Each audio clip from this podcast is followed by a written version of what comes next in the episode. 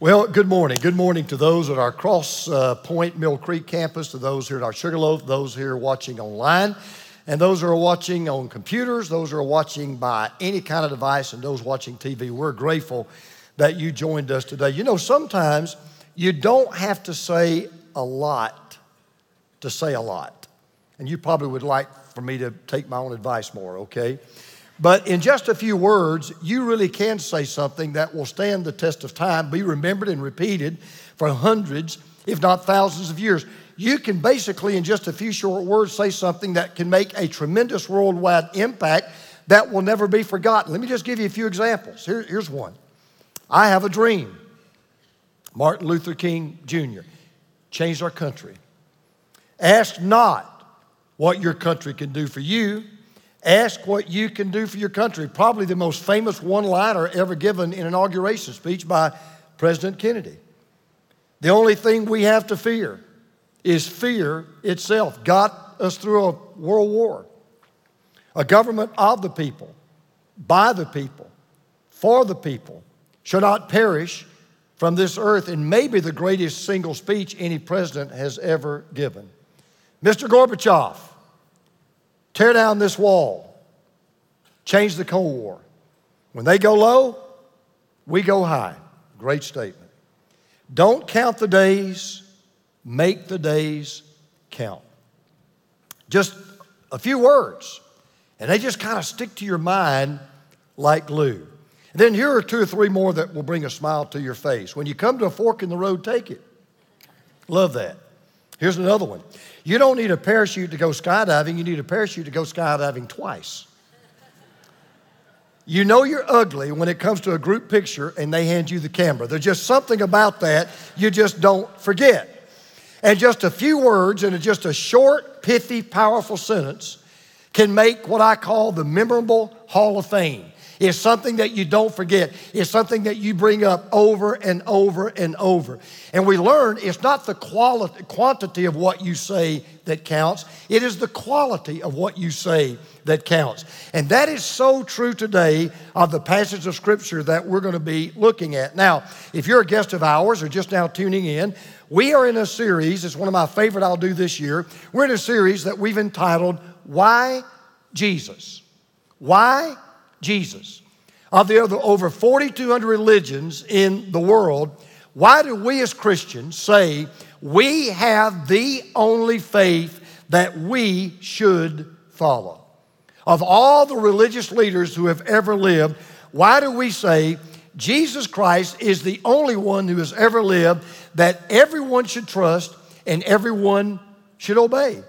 Why would we put ourselves out like that? Why would we do that knowing we're going to be called narrow minded, disrespectful, intolerant, bigoted, fundamentalist, mean spirited, cruel? Why, why, why would you do that?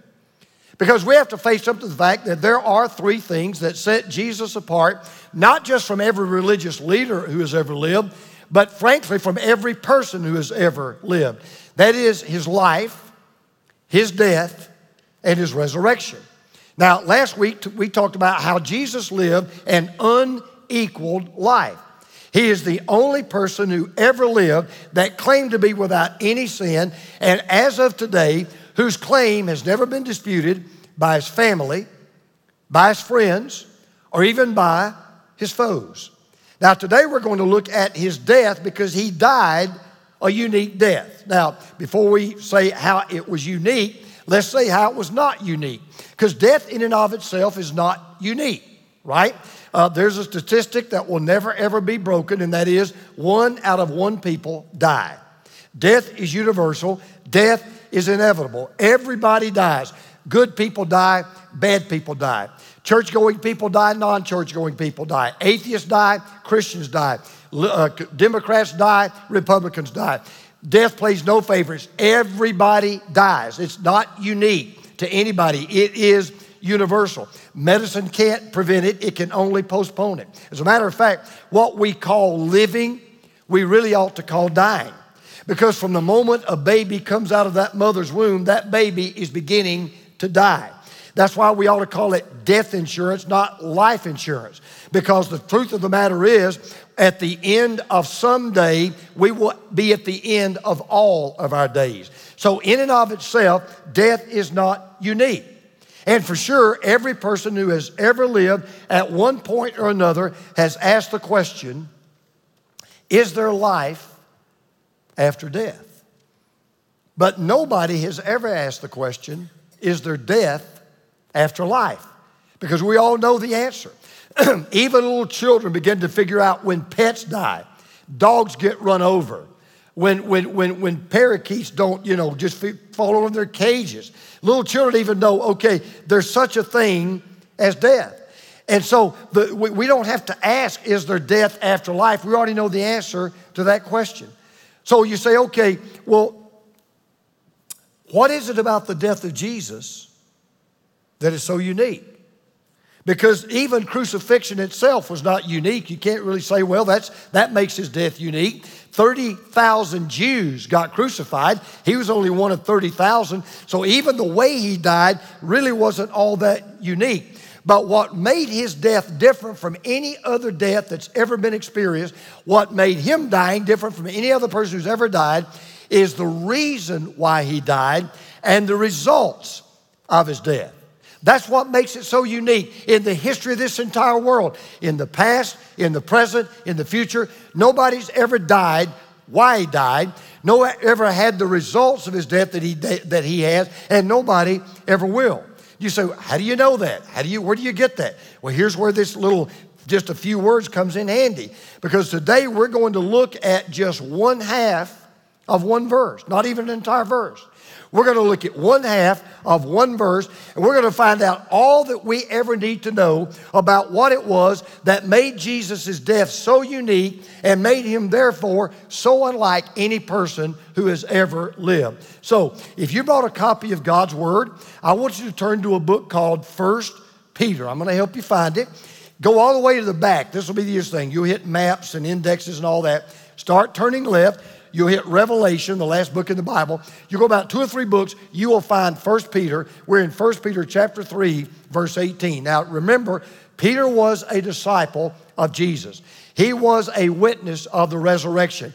He was with Jesus the night before he was crucified. So he kind of knows a little bit about what he's talking about. And so remember now, what we're doing is answering the question why should everybody, not just some people, not just most people, not a lot of people, why should everybody only look to Jesus to have a relationship with God? And why is He the only one that can make a relationship with God happen? Well, it's not just the way He lived that tells us He's the only one, it is why He died that helps answer that question. We're in 1 Peter chapter 3, and Peter said we ought to look to Jesus and only Jesus and Jesus alone if we're going to find three things we need to have a relationship with God. Number one, I look to Jesus as my permanent sacrifice. I look to Jesus as my permanent sacrifice. Now remember, Peter was one of the 12 disciples, but he was also one of the inner circle. Jesus had three guys that were real close to him Peter, James, and John. Peter was one of the inner circles, uh, in that inner circle of Jesus. And now he's taking us back to the cross. He's looking back to the cross. And he's telling us not what just happened physically. We know what happened physically. He died. But what happened spiritually? 1 Peter 3:18. For Christ also suffered once for sins. Once. Jesus died for sins. And as we're going to see in a moment, not his sins, our sins. But Peter says, I want you to understand something.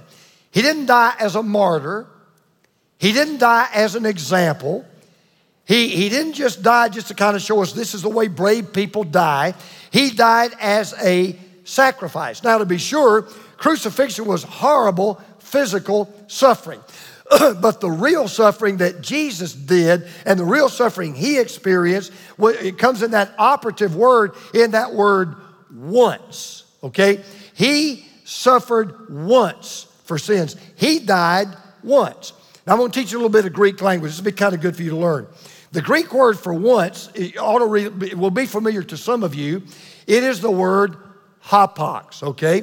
Hapax. Now, some of you will know what that word refers to.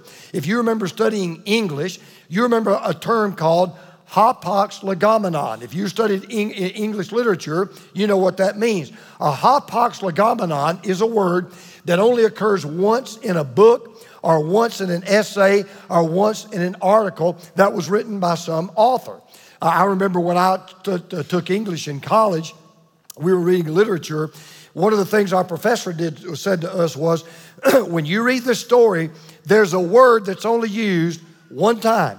And I want you to remember what that word is. You're going to be asked that on a quiz. That's where I learned the term. It is a hapax legomenon. It's a word or a phrase that's used only one time.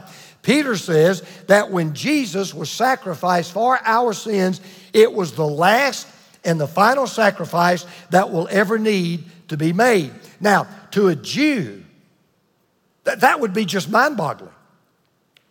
To a Jew, that would be a breathtakingly new concept because to atone for sin, Jewish people through their history had slaughtered millions of animals. I mean, millions of them. As a matter of fact, during the Passover, when Jesus was crucified, during the Passover, they would sacrifice, listen to this, over 250,000 lambs would be sacrificed just during the week of Passover.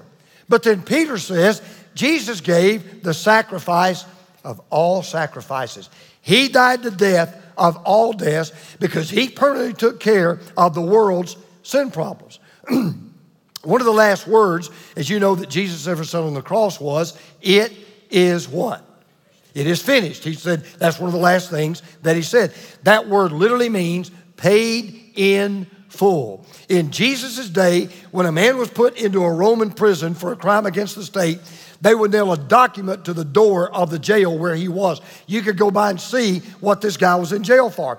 And what they would do is they would list all the crimes he had committed, everything that he had done, what his punishment was, how long he'd be incarcerated, what penalty he had to pay, and when he had finished, when he did his time, when he paid his debt to, to, to society, they would take that piece of paper, take it off the wall, they would write over that document on that door that one Greek word, which literally means paid in full. And that man could take that document anywhere he wanted to go. If he wanted to get a job and someone found out he'd been in prison, he could say, Yes, I was, but I have paid my debt to society. When Jewish priests were making sacrifices day after day after day, and when the high priest once a year would go into the Holy of Holies and make the ultimate sacrifice on the Day of Atonement, they had something in common. They never sat down. The high priest never sat down. The priest, every day, just those daily priests, when they went to work, when they clocked in and they clocked out, one thing they could never do, not even to eat lunch, they never sat down. They never stopped. But the author of Hebrews 2,000 years later said, But when this priest, that is Jesus, had offered for all time one sacrifice for sins, he sat down at the right hand of God. Now, you don't sit down until the job is done. You don't sit down until the work is finished. And that's exactly why Jesus sat down. Let me tell you what that means for us, because sometimes we still don't get it. Sometimes Christians don't get it. Church going people don't get it. People who read their Bibles don't get it. I want you to listen carefully. We don't have to make any installment payments for our salvation. We don't have to leave a tip. There's no unpaid bill. Jesus did not make a down payment for our sin. He once for all paid for our sin. So Peter said, You know why Jesus and why Jesus alone and why Jesus only? Because we look to Jesus not just as a sacrifice, not even as the sacrifice. We look to Jesus as a permanent sacrifice. He died once for all. But then Peter says something else. He said, Not only do we look to Jesus as our permanent sacrifice, I look to Jesus as my perfect substitute. my permanent sacrifice. He died once for all as my permanent substitute. Now we're going to get a little deep here, so stay with me. Jesus died. We all know that. I die, you die, he died, we all died. Jesus died, but he didn't die for himself, just for himself. He died for you. He died for me. He died for us. He died for we. He died for anyone who has ever lived or ever will live. And this is the way Peter put it For Christ also suffered once for sins, the righteous for the unrighteous. Now, you probably never ever think about this, you've never thought about it before. But let me tell you why you ought to read this book. Let me tell you why you ought to read the Bible.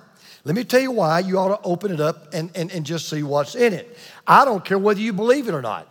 I don't care if you think it's just a bunch of uh, fairy tales and myths. I don't care if you don't buy anything it's got to say. You really ought to read it. I'm going to tell you two reasons why.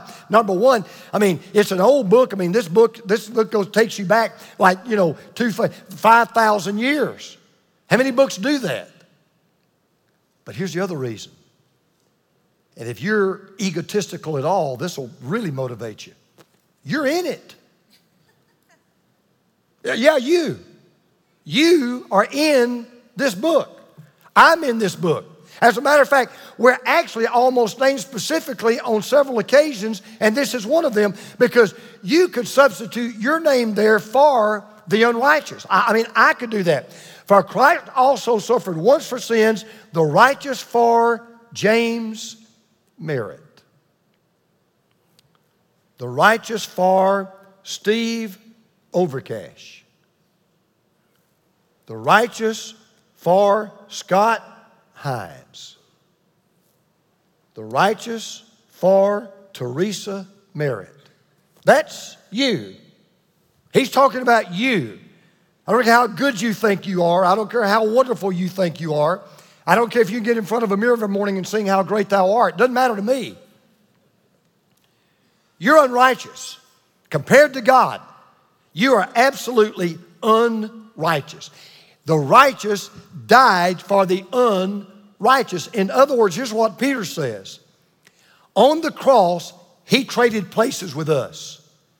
He shouldn't have been on that cross.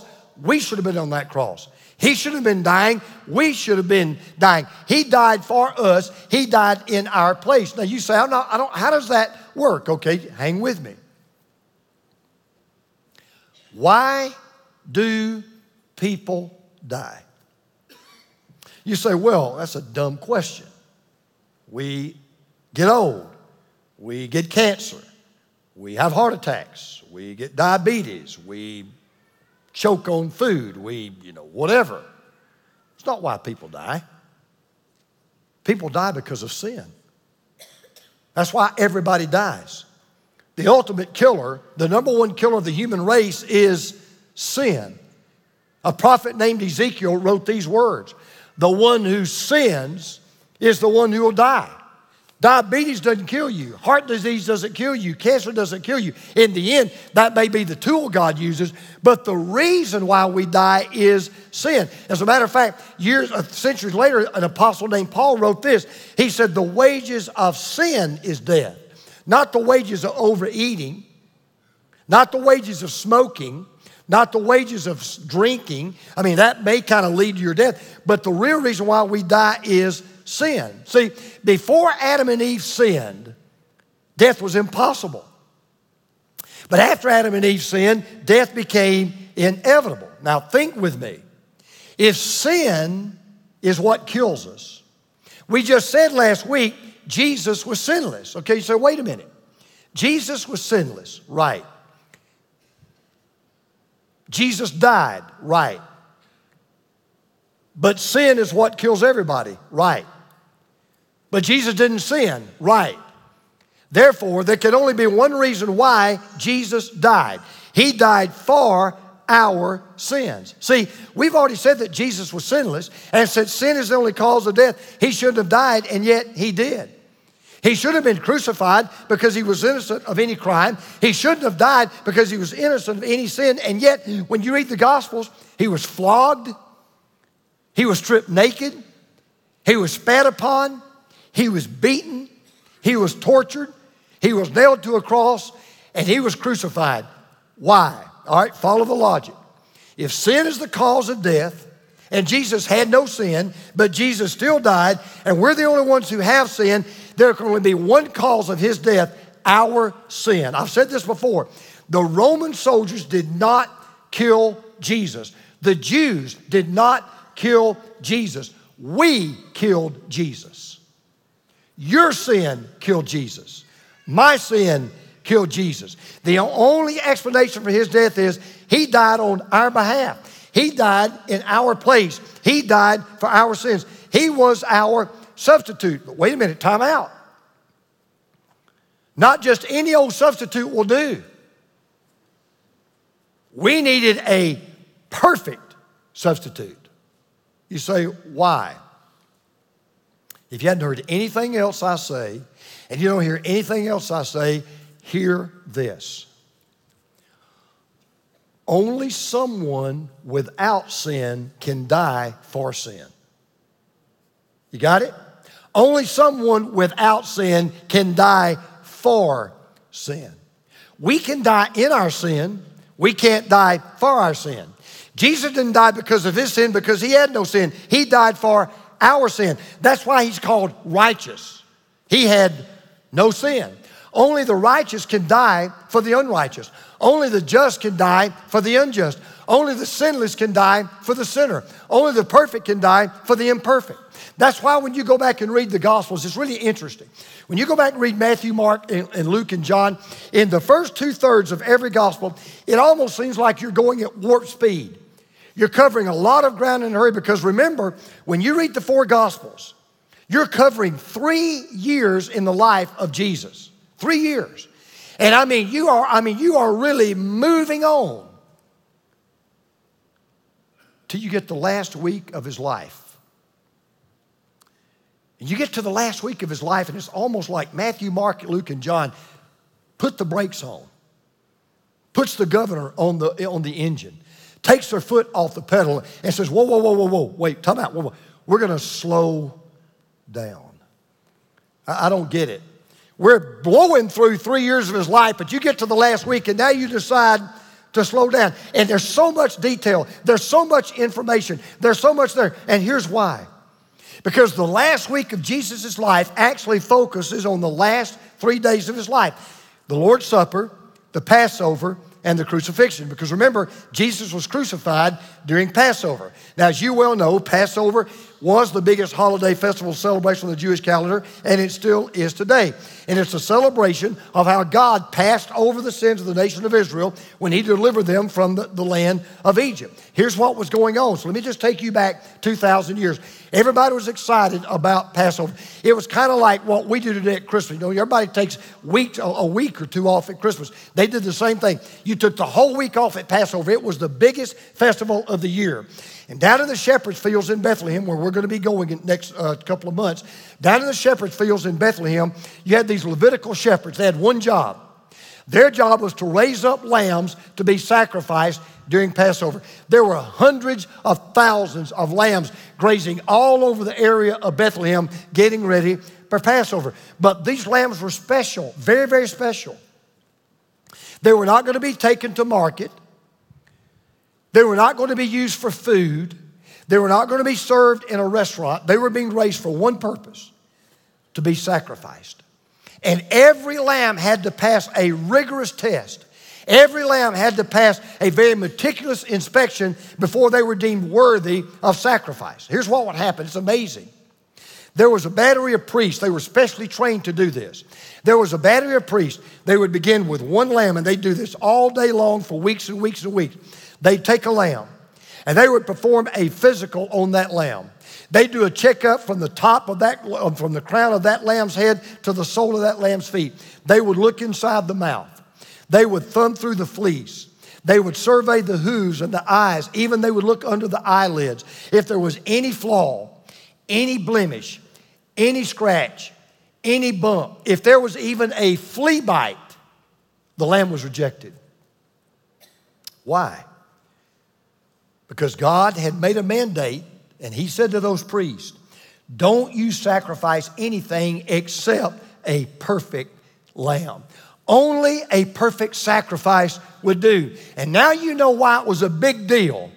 When John the Baptist was hanging out one day with a couple of people who had become Jesus' disciples, and Jesus went walking by, and you remember this, he looked at Jesus and he said, Look, look at him. Behold, the Lamb of God who takes away the sins of the world.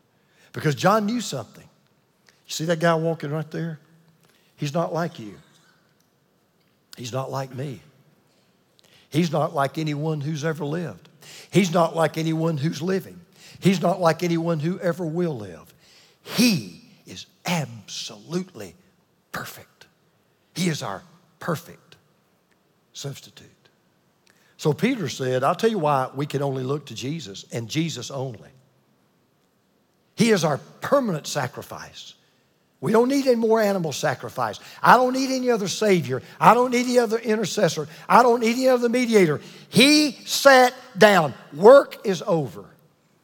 And He is my perfect substitute. He's the only one that could pull this off because He could die for my sin because He had no sin. But then He tells us one last thing. Is this my favorite part, by the way? I look to Jesus as my personal Savior. Yes, He is my permanent sacrifice. And yes, He is my perfect substitute. But I look to Jesus as my personal Savior. Now, listen, I want you to see how Peter wraps this up. This is so good. I wish I'd written it myself. Why do you,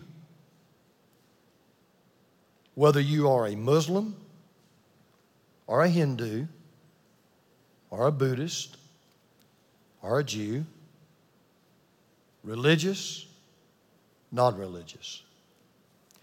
Why do you need a permanent sacrifice? Why do you need a perfect substitute? Well, Peter tells us, you ready?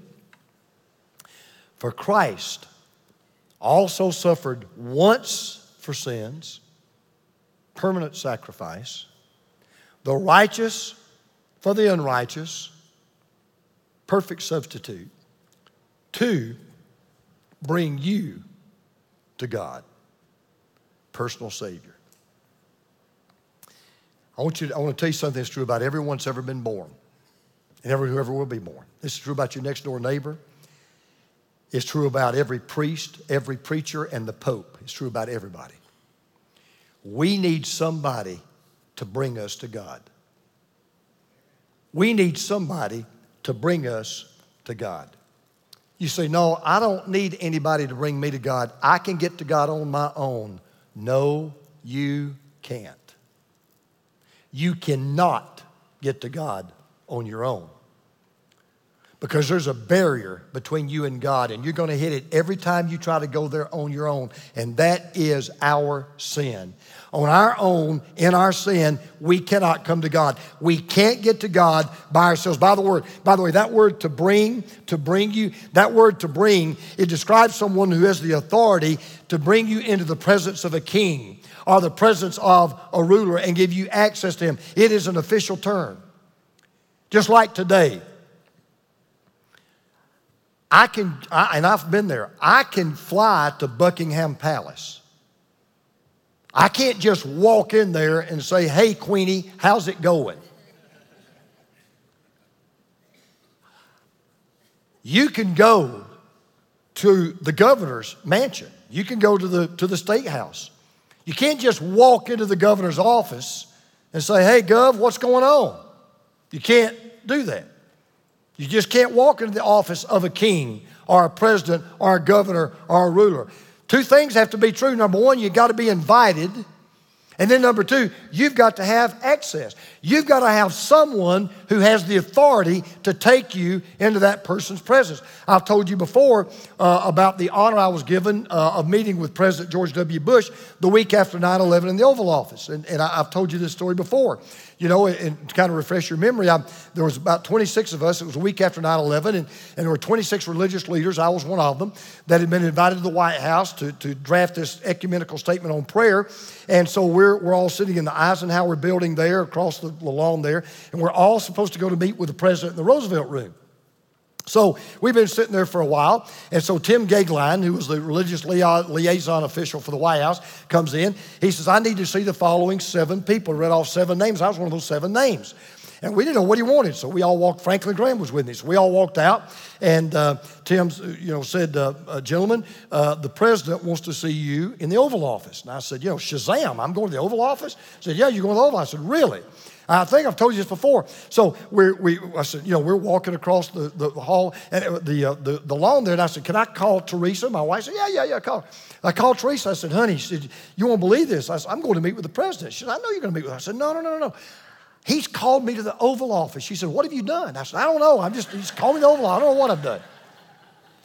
So we all go, we're escorted, and, and, we're sitting there in the Roosevelt room where we're all supposed to meet with him later on. So we're sitting there in the Roosevelt room. Now, I didn't know this.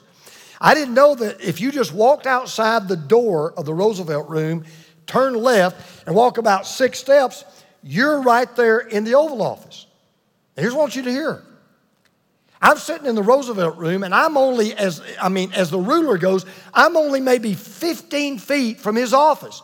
But I may as well been in Afghanistan because without someone that had the authority to bring me to the president, I can't go see him. Now, I could have tried to go on my own, but I would have gotten a bullet hole for a navel or an orange jumpsuit as I was carried out of the place. I mean, I had to have somebody to say, hey, you can come in. And Karl Rove finally walked in and said, Gentlemen, the president will see you. That's how I got in. I had to have somebody to bring me to the president. And likewise, you don't have the moral authority. I don't have the moral authority. We don't have the moral authority. We don't have the spiritual ability just to kind of waltz into God's presence on our own. It doesn't work that way. He is a holy, perfect God. We are imperfect, sinful people. We need somebody that can bring us to Him, and the only one that can do that is a personal Savior who's earned that position by being our permanent sacrifice and our perfect substitute. And sorry, Mohammed doesn't fit the bill. And the Hare Krishna doesn't fit the bill. And Confucius doesn't fit the bill. We need someone that has the authority and that has the ability, that has the credentials, that has the approval, that says, I can get you in. And that leads me to tell you one of the most incredibly true stories I've ever come across in my life that perfectly illustrates everything we've been talking about up to this point, okay? So I need you to do me a favor, okay? Put down your pen, put down your paper, put down your notes, close your books, turn off your phones, get all get off of all that just for a minute, okay? I promise you, I give you my word, this will be worth getting up and coming to church for. This story, it's a true story. It actually happened. Never even read it myself till about six weeks ago. Didn't even know the story existed. It is unbelievable. You got to hear this story. There was a man who lived in Long Island, New York. His name was Marcel Sternberger. He was originally from Hungary. he was a creature of habit. He always took the 902 Long Island Railroad train from his home in Woodside, New York, where he would catch a subway to go down into New York City, where he worked uh, every uh, on, you know downtown. Well, on the morning of January the 10th, 1948, this is 71 years ago, on the morning of January the 10th, 1948, he decided when he got up that one morning, he was going to go in later downtown because he had a friend that was deathly ill, didn't know if he's going to really live very long or not, and he wanted to go visit with this guy. So he goes to visit with this man, and then he goes to catch the 12 o'clock train down to the subway, but he had never taken this train before. Well, when he got to the train, the car was crowded, there were no seats available. He thought he was going to have to wait on the next train, but just before the door, door closed, a man all of a sudden jumped up, maybe realized he was at a stop. He jumped up and, and, and ran out the, the, of the cab. That left one empty seat. Sternberger jumped on and he took it. As the train took off, He looked over to his left. There was a man sitting there, and he's about 30 something years later, his early 30s. And of all things, he's reading a Hungarian newspaper. So he said to himself, This, this guy must speak Hungary, hung, you know, Hungary, Hungarian. So he said in his native Hungarian, Would you mind if I read your paper? Read your paper. Well, the man, of course, was shocked to hear someone speaking to him in his native tongue, so they struck up a conversation. They're speaking Hungarian, and they struck up a conversation. He said, Hey, uh, tell me, your, tell me your story. He says, This young man, tell me your story. So the man said, Well, my last name is Paskin.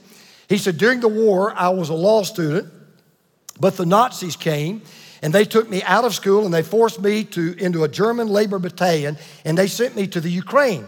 And he said, I spent the war there uh, where uh, burying us, uh, you know, help, trying to help fight the Russians until the Russians defeated us. I was captured by the Russians. They put me to work burying dead German soldiers. Well, when the war was over, he was freed. He traveled hundreds of miles by foot to get back to his hometown of Debrecen, which is a large city in eastern Hungary. As he walked into the city, the first apartment he came to was where his mom and his dad and his brothers and his sister lived. So he went to the apartment to visit with them, but they were all gone. So he left there, and then he went to his apartment where he and his wife had lived, and there were some strangers living there. And they said, I'm sorry, said, we don't know who used to live here, but whoever was, they're not here anymore. So he's walking around the city.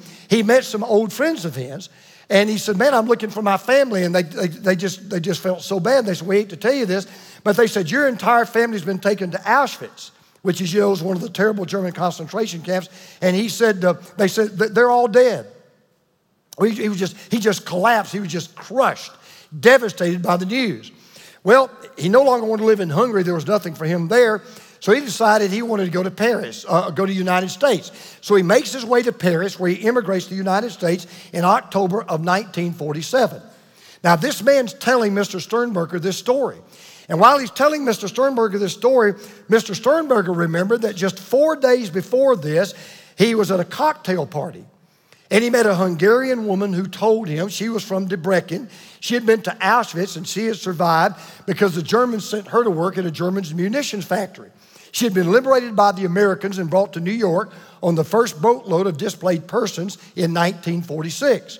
Well, Mr. Sternberger was so stirred by her story when she was telling this several days before that, he wrote down her name and her address and her phone number on a piece of paper so he could invite her to meet his family because she was all by herself living in the city and really didn't know anybody. He happened to put that piece of paper in his wallet. So he pulls out this paper out of his wallet and he looks down and he looked at her last name and it was Paskin. Well, he thinks to himself, this, this can't be just a strange coincidence. So he looks at this young man and he said, Listen, I know we've met, just met. I know you don't know, know who I am, but I need you to trust me. He said, What? He says, I, I need you to trust me. He said, When we get, when this train stops, I need you to get off the next stop with me. He said, Why? He said, Don't ask me any questions. I just got a hunch. You just need to get off with me. Well, the man was hesitant, but he decided to trust him and he did that. So Mr. Sternberger went over to a payphone told the man to stand over, off to the side. He goes to the payphone, and with trembling hands, he calls this number. When she answered, he says, uh, Miss Paskin? She said, Yes. He said, This is Marcel Sternberger. He said, Who? He said, Marcel Sternberger. He said, You remember we met a few days ago at a party? She said, Oh, yeah, of course. She says, Well, well why are you calling me? And he said, Would you mind telling me the address of the apartment where you lived in Debrecen? And she did. He put his hand over the phone and he said, Sir, would you mind giving me the address of the place where you and your wife lived in Debrecen? And he did. It was the same address. He said to the young man, he said, What's your first name? Uh, he said, Bella.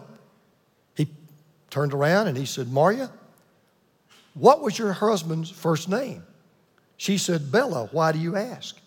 He put his hand over the phone. He said, Bella, was your wife's first name was your, her first name Maria. He began to tremble. He said, Yes. How did you know? He said, Sir, could you come here for just a moment? He said, Something miraculous is about to happen to you. I'd like for you to take your telephone and talk to your wife. He gets on the phone. He said he could hear them screaming at the same time, calling each other's name.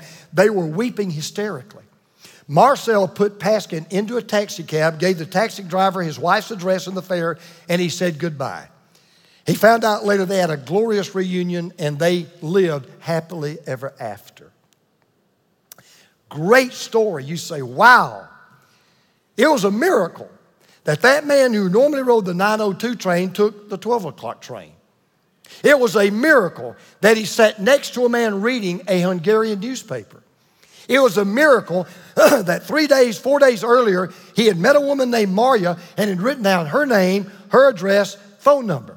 it was a miracle that the only man on planet Earth that could bring those people together was a man who shouldn't even have been on that train.